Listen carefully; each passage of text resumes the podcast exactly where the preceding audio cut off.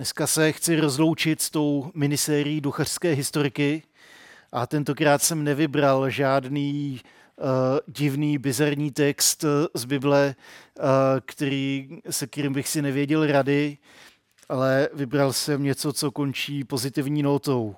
A chtěl jsem se zaměřit na Ducha Svatého, na Ducha, který v nás přebývá. A to na základě textu, který mám hrozně rád a pokaždý, když ten text čtu, tak si vzpomenu na svá studia teologie, protože tady ten text je motem školy, kde jsem studoval. A dodnes si pamatuju ukázání tehdejšího ředitele, když otevřel Bible a říkal, tak fajn, první Timoteovi 1.7, tak já to tady nalistuju, ať si nevymýšlím. První Timoteovi 1.7. Chtějí být učiteli zákona a nechápou ani svá vlastní slova, ani podstatu toho, o čem s takovou jistotou mluví. Aha, pardon, druhá Timoteovi 1.7. Neboť Bůh nám nedal ducha bázlivosti, nýbrž ducha síly, lásky a rozvahy. Nepamatuji si přesně už, o čem kázal, ale dovolím si použít tady ten kontrast těch dvou textů, kdy jeden mluví o Ježíšových následovnících nebo o lidech, kteří bez toho, aniž by měli zrak upřený na Ježíše, bez toho, aniž by se nechali ve duchem svatým, tak to takhle dopadne. Začnou s jistotou mluvit o věcech, kterým třeba nerozumí, a je tam propasný rozdíl oproti tomu, když Bůh si povolává lidi, kteří na první pohled nevypadají, ale naplňuje duchem síly, lásky a rozvahy. Věřím, že Bůh se nám chce dávat poznat tím nejlepším způsobem a chce nás naplnit tím nejlepším, totiž svou vlastní přítomností, svojí mocí a svojí láskou. A to, že nám posílá Ducha Svatého, tak není jenom nějaká lepší možnost něčeho, co by tady už bylo. Není to jenom nějaký upgrade, který je volitelný. Je to nezbytností protože bez Ducha Svatého nám zbyde jenom prázdná skořápka náboženství. Bez Ducha Svatého nemůžeme mluvit ani o církvi, ani o následování Ježíše, ani o křesťanství, ani o křesťanském životě. A bez Ducha Svatého se vracíme do první Timoteovi 1.7. Že lidé se stávají buď těmi, kteří říkají, co se druhým líbí, motivováni strachem o svoji popularitu, a proto jejich slovům bude chybět moc, anebo se stanou naopak těmi, komu na lidech vůbec nezáleží a povedou svůj džihad proti tomu nebo onomu tématu. Motivování strachem o status quo. Buď jak buď, motivací je strach a ne láska. Vždycky bude výsledkem náboženství jako prázdná bezduchá schořápka a navíc poháněná strachem. Jak to ale vypadá, když křesťany vede Duch Svatý. Když se podíváme na Pavla a Timotea, tak uvidíme eh, na jejich vztahu, jakým způsobem Duch Svatý formuje jejich vztah, jejich službu a jejich naději. A takový stručný schrnutí, o čem, o čem budu mluvit, věřím, že Duch Svatý nás vede k tomu, abychom činili další učedníky. Dává nám k tomu sílu, totiž moc, zmocnění, potenciál, autoritu, dává nám k tomu lásku k druhým, lásku, trpělivost, milost, přátelství a dává nám rozvahu, totiž ukázněnou mysl, která se nenechá odradit od úkolů a nezapomíná na to, že tady nad tím vším je sám Ježíš. Takže spolu s váma chci otevřít druhou Timoteovi a nebudu číst jenom ten sedmý, ale přečtu od třetího do desátého ryše. Děkuji za tebe, Bohu, kterému sloužím s čistým svědomím, jako moji předkové, když na tebe neustále myslím ve svých modlitbách ve dne i v noci. Vzpomínám na tvé slzy a toužím tě spatřit, aby moje radost byla úplná. Připomínám si tvou upřímnou víru, kterou měla už tvá babička Lois a tvá matka Eunike a kterou máš, jak jsem přesvědčen, i ty. Proto ti kladu na srdce, aby roznicoval oheň božího daru, kterého se ti dostalo v skládáním mých rukou. Neboť Bůh nám nedal ducha bázlivosti, nýbrž ducha síly, lásky a rozvahy. Nestyď se tedy vydávat svědectví o našem pánu, ani za mne, jeho vězně, se nestyď, nebož snášej spolu se mnou všechno zlé pro evangelium. K tomu ti dá sílu Bůh, který nás spasil a povolal svatým povoláním, ne pro naše skutky, nebož ze svého rozhodnutí a z milosti, kterou nám daroval v Kristu Ježíši před věčnými časy a nyní zjevil příchodem našeho spasitele Ježíše Krista. On zlomil moc smrti a zjevil nepomíjející život v Evangeliu. To krásný text, na kterým se dá najít spoustu věcí. Já tady budu mluvit jenom o něčem. Ten Pavlův vztah, Pavlův vztah k Timoteovi mě vždycky motivuje k tomu, abych se modlil za druhé. Pavel se neustále modlil za Timotea, za svého učedníka. On mluví o Timoteovi jako o svém vlastním synu ve víře, protože Timotea nejspíš vedl ke Kristu. Timoteus byl mladý muž, vyrůstal v řecko-židovské rodině a Pavel ho přivedl k víře a připravil ho na službu. A později ho pověřuje vedením zboru v Efezu. Za nějakou dobu Pavel skončí ve vězení v městě Filipis a protože tady to zpráva, která Timotem nejspíš otřásla, tak mu píše dopis, ve které on povzbuzuje jeho víru, dává mu rady, jak správně vést zbor, který, který má na starosti, a aby, aby byl povzbuzený. A to jsou ty dopisy, které máme před sebou. Připomíná Timoteovi jeho židovské kořeny, připomíná dědictví víry, o který se může opřít, dědictví víry jeho předků, ze kterých může čerpat. A věřím, že tady ty kořeny, to dědictví víry jsou důležité i pro nás. Těch dobrých se držme, těch špatných kořenů se ve jménu Ježíš zříkejme. V naší rodině můžou být předkové, kteří sloužili Bohu a z jejich, z jejich dědictví víry, z jejich příkladů je dobrý čerpat a stavět na tom. A taky máme v rodinách určitě nějaký lidi, kteří nešli za Ježíšem a možná, možná vnášeli do našeho rodinného dědictví, do toho rodinného pokladu něco, co je lepší ve jménu Ježíš odmítnout. Můžeme se opírat jak o to dědictví víry vlastní rodiny, a stejně tak si můžeme opírat o dědictví víry našeho sboru, církve, denominace, historie církve po 2000 let od Ježíšova příchodu. A stejně tak si můžeme opírat o dědictví víry českého národa, který je hluboký a je tam spoustu příkladů hodných následování.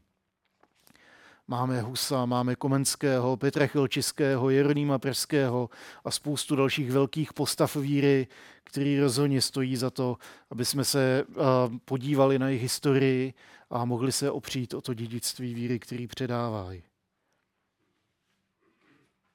Stejně tak si dovedu představit, když Timoteus slyšel, že Pavla uvěznili, že ho to muselo naplnit uh, nemálo obavami. A poštol později píše dokonce o duchu bázlivosti, kterého má Timoteus odmítat. Existuje spoustu případů a spoustu situací, které v nás můžou vyvolat strach, které v nás můžou vyvolat obavy. A stejně tak existuje spousta způsobů, jak se s obavami vypořádáváme. Některý jsou nebezpeční, některý jsou úsměvný, některý uh, nevedou nikam. Někdo může nějakým způsobem uh, ty svoje obavy bagatelizovat a tím říkat, no tak ono zase o tolik nejde a tím pádem se s tím nějak vnitřně srovná. Někdo ty obavy uh, utápí v alkoholu a drogách. Někdo se snaží nemyslet na to, a nebo se připravuje na potenciální riziko tím, že se pojistí, tím, že začne hromadit peníze nebo, nebo věci, nebo že začne trénovat na nějaké situace, nebo se spojovat s lidma, který třeba můžou některé situace vyřešit. Nebo začnou provádět výzkum na dané téma a tím, že získávají vědomosti, tak, tak najednou se ta hrozba zdá menší. A jeden z těch způsobů, jakým se lidi vypořádávají s obavama, v Pavlově době, tak byla stoická filozofie. Ta byla vlastně se, když přišly obavy, tak se s nima vypořádávala smířením, přijetím a klidem. smíření s osudem, který přichází. Od toho je to slovní spojení stoický klid. S klidem přijímali to, co má, to, co má přicházet. Seneca, eh, jeden z výrazných eh, filozofů stoicismu, se na obavy a hrůzu připravoval tak, že o ní přemýšlel tak dlouho, až ho to přestalo děsit. Zachoval se jeden z jeho citátů, kdy, kdy napsal, dnes jste, uh, mluví o situaci, kdy uh, nad ním voják napřahuje meč a on tady o té hypotetické situaci píše, dnes jste to vy, kdo mi hrozí těmito hrůzami ale já sám jsem jimi vždy hrozil sám sobě a připravoval jsem se jako člověk na lidský osud. Je-li zlo předem promyšleno, je jeho úder mírný, když přijde. Takhle se s tím vyrovnávají stojkové. Seneca taky říkal, že eh, kdo chce, toho osud vede a kdo nechce, toho osud vláčí. Možná jste slyšeli tady ten citát.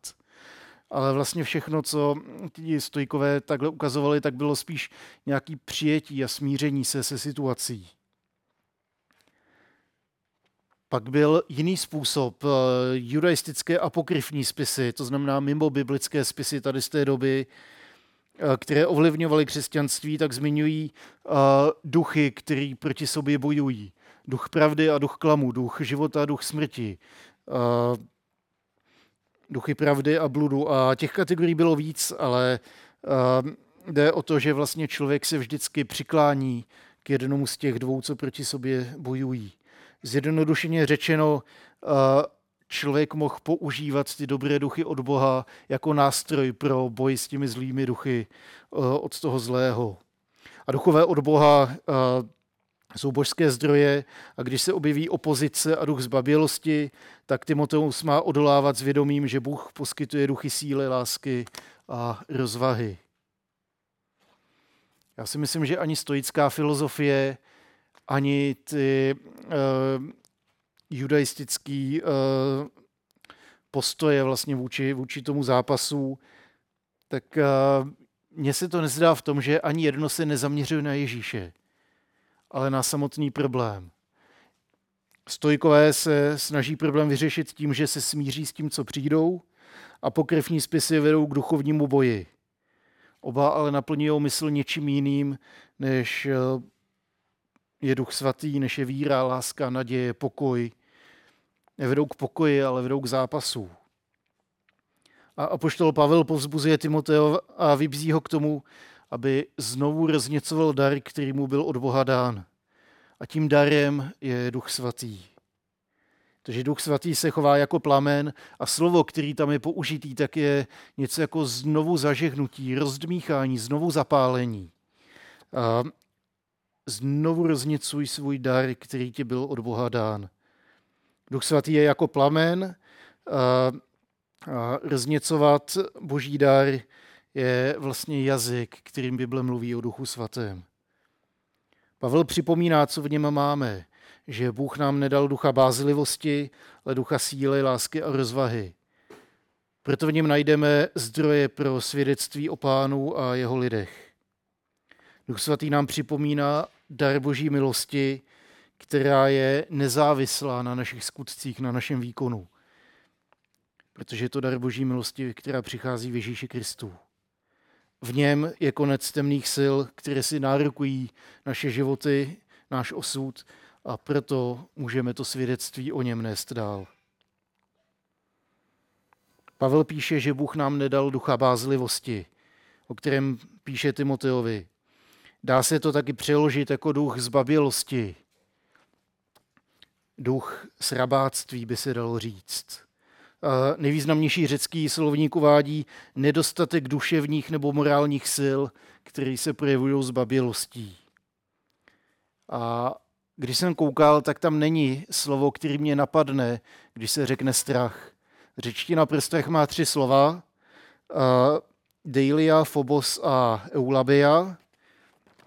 A tady z těch tří slov to první je použitý pouze v negativním smyslu, taky právě to, který uh, Pavel používá, když píše, Bůh nám nedal ducha bázlivosti, ducha strachu, tak nám nedal toho ducha deilia.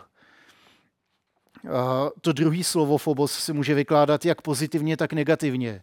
Může to být strach, který nás paralyzuje a stejně tak tady to slovo může popisovat bázeň před hospodinem. Užívá se jak pozitivně, tak negativně a leží tak v 50 na 50 na rozhraní těch významů. A to třetí slovo eulabia se v drtivé většině případů používá pozitivně. A tady to slovo první, to s negativním významem, to deilia, tak eh, je vlastně zbabělost. A v Novém zákoně se vyskutuje pouze tady v tom textu. Takže jenom, jenom jednou v Novém zákoně, ve Starém zákoně ještě pár dalších výskytů, ale v Novém zákoně pouze tady. Bázlivost, zbabělost, strach. To nejsou slova, kterými bychom chtěli, aby náš příběh byl popisován. Myslím, že nikdo z nás netouží potom, aby se eh, o nás vyprávělo, jo, David, to byl ten zbabělý srábce. Myslím, že není, není příběh, který bychom rádi slyšeli. Pavel připomíná, že duch, který je v nás, není duchem strachu. Člověk, který je plný ducha svatého, se totiž nenechává ovládat strachem a jeho rozhodnutí nejsou založená na obavách a jeho chování neurčí úzkosti a strachy, se kterými sebou nechává zametat. Pavel připomíná, jaký je duch svatý, že duchem síly, lásky a rozvahy. Síla, uh, řecky dynamis, od toho je třeba slovo dynamit, přesněji moc, potenciál, vojenská síla, schopnost. Duch síly znamená, že má potenciál, schopnost a moc uskutečnit to, k čemu nás Pán Bůh volá. Je to duch, který zpřítomňuje boží, boží moc a boží přítomnost v životech věřících. Je to duch, který má moc zvěstovat svědectví Evangelia uh, v moci, to znamená, že ty slova mají opravdu dopad, význam a je to duch, který třeba svojí mocí provází kázání Evangelia. V knize skutku čteme, že když eh, apoštolové kázali evangelium, tak nemocní byli uzdravovaní, mrtví vstáli z hrobů, démoni utíkali a tady ty veliké věci se děly, protože boží království se prolamovalo tady do toho světa. A to nejde bez moci. Takže ta moc, moc boží je něco, co provází životy, životy věřících a má moc prolamovat se do životů svázaných strachem, závislostí, bezmocí. Doplňte, doplňte si to svoje. A není to jenom duch moci, je to duch lásky. Duch lásky, řecky agape, řečně má taky tři slova pro lásku. A tady to je ten druh lásky, která nehledá v první řadě svůj prospěch, ale vydává se ve prospěch druhých, bez ohledu na to, jestli z toho něco má. Jiná slova pro lásku můžou být třeba eros, eh, touhá tělesná přitažlivost, nebo uh, fileo, to znamená láska, která závisí na tom, jestli z toho něco budu mít. Je mi s tebou dobře a proto tě mám rád. Mít o někoho nebo něco zvláštní zájem, často zaměření na blízký vztah, mít někoho rád, považovat za přítele. Tady to je ta láska fileo. Ale ta láska agape, která, e, která vlastně charakterizuje božího ducha, tak to je láska, která sebe sama vydává ve prospěch druhého. Aniž cokoliv čeká na oplácku. A poslední slovo charakteristiky božího ducha tak je uh, rozvaha. V nebiblické řečtině nauka o rozvážnosti, rada nebo zdokonalení. Ve druhé Timoteovi 1.7 je myšleno cvičení v rozvážnosti, střídmosti, sebekázní, opatrnosti. Některé překlady uvádějí sebeovládání nebo zachráněnou mysl nebo střízlivost. Tady by to znamenalo, že taková mysl, která se nenechá otřást tím, když přijdou obavy mysl, která je plně soustředěna na Ježíše, která si je vědoma uh, kořenů víry, která si je vědoma evangelia a toho, co to znamená. A ta závěrečná část textu pak pozvedá Timoteův zrak od zdroje obav k samotnému Ježíši Kristu a jeho poslání zvěstovat evangelium. Nést svědectví o našem pánu. A zdrojem síly k takovému úkolu je právě Bůh sám. Je to evangelium. Pavel připomíná, že jako Ježíšovi následovníci jsme byli zachráněni a povoláni k věčnému životu z milosti, ne ze skutků. Z milosti, která přichází v Ježíši Kristu. Jako jednotlivci i jako společenství můžeme čerpat sílu, lásku, rozvahu a naději právě v Evangeliu. Totiž dobré zprávě, která vždycky pozvedá náš zrak od problémů k řešení. Od obav, od zla, od toho, co se děje, k Ježíši Kristu. Je to dobrá zpráva o boží milosti, která v něm přichází a která nezávisí na našich skutcích. My ten zrak k němu můžeme pozvednout v jakékoliv situaci, pro to, co on pro nás už udělal. Nemusíme být svázaní tou prázdnou skořápkou náboženství, které říká, že na Ježíše se můžeš podívat a čekat od něj záchranu až po tom, co si dáš život do pořádku. Evangelium je dobrá zpráva o tom, že Ježíš Kristus udělal všechno pro to, aby náš život mohl být před Bohem v pořádku právě díky jeho dílu. Pavel Timotea povzbuzuje v každé části toho textu, co jsme četli. Na začátku připomíná kořeny víry, který má. Oslavuje, vyzdvihuje jeho víru. Říká, e, tvoje babička měla víru, tvoje maminka měla víru a já jsem pevně přesvědčený o tom, že ty máš stejnou víru jako oni. Že to je to, čím ty se poutáš k živýmu Bohu.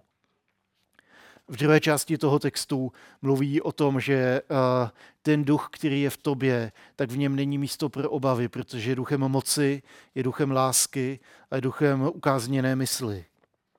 A tady v té závěrečné části našeho textu eh, povzbuzuje evangeliem. Nezáleží na tom, kde se, kde se nacházíš, ale záleží na tom, co pro tebe Ježíš udělal. A to už je hotovo, to je dokonáno a my k němu musíme jenom pozdvihnout, pozdvihnout zrak a vykročit víře směrem k němu. Ukazuje na boží milost, na Ježíšovu oběť a na naději na věčný život vírou v něj. A mým přáním pro sebe i pro pochodeně, abychom vždycky uměli takhle pozdvihnout zrak od toho, co se děje právě na Ježíše. Protože on je ten, kdo dává Ducha Svatého, ducha síly, lásky a rozvahy. Evangelium je totiž to, co nám umožňuje uh, vyzdvihnout zrak uh, z toho, co je vidět, k tomu, co možná vidět není, ale v naději, kterou v něm máme. To pak znamená, že nebudeme ovládáni strachem, úzkostmi, ale duchem, který je v nás. Duchem toho, který je mocnější duch, který je v nás, je mocnější než všechno, co se děje kolem nás. A jako Pavel, abychom taky zároveň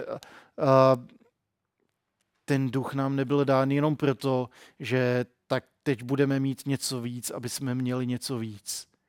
Ten duch je dán církvi, protože církvi byl dán krásný poslání, a totiž nést evangelium k dalším lidem. Ježíšův úkol na konci evangelií anebo na začátku knihy skutků. Jděte, buďte mi učeníky, získávejte mi učeníky, učte zachovávat, co jsem přikázal, křtěte ve jméno Otce, Syna i Ducha Svatého a já budu s vámi eh, po všechny dny až do skonání věků. Na začátku skutků eh, vy mi budete svědky Jeruzaléme, eh, judském, samařském, až na sám konec země. Je to kvůli svědectví o Ježíši, ke kterému nás ten Duch Svatý zmocňuje. Nejsme na to sami, máme ku pomoci Ducha, který je mocnější než cokoliv, co se děje. Je to duch síly, lásky a rozvahy a tady ten duch pozvedá náš zrak k Ježíši. Připomíná nám evangelium a zmocňuje nás k životu, ke kterému nás volá. K životu ve svobodě víry, životu svobodného od zdrojů úzkostí. To neznamená, že ty úzkosti nebudou, nebo že nebudou přicházet těžkosti, ale znamená to to, že vždycky nám ten zrak Duch Svatý bude pozvedat k tomu, který je mocnější než to, co se děje a který tím projde s námi. Takže tady to je moje přání sobě i vám, ať, eh, ať se naučíme naslouchat tady tomu duchu a ať dáme prostor jeho síle, lásce a rozvaze i v našich životech. Amen.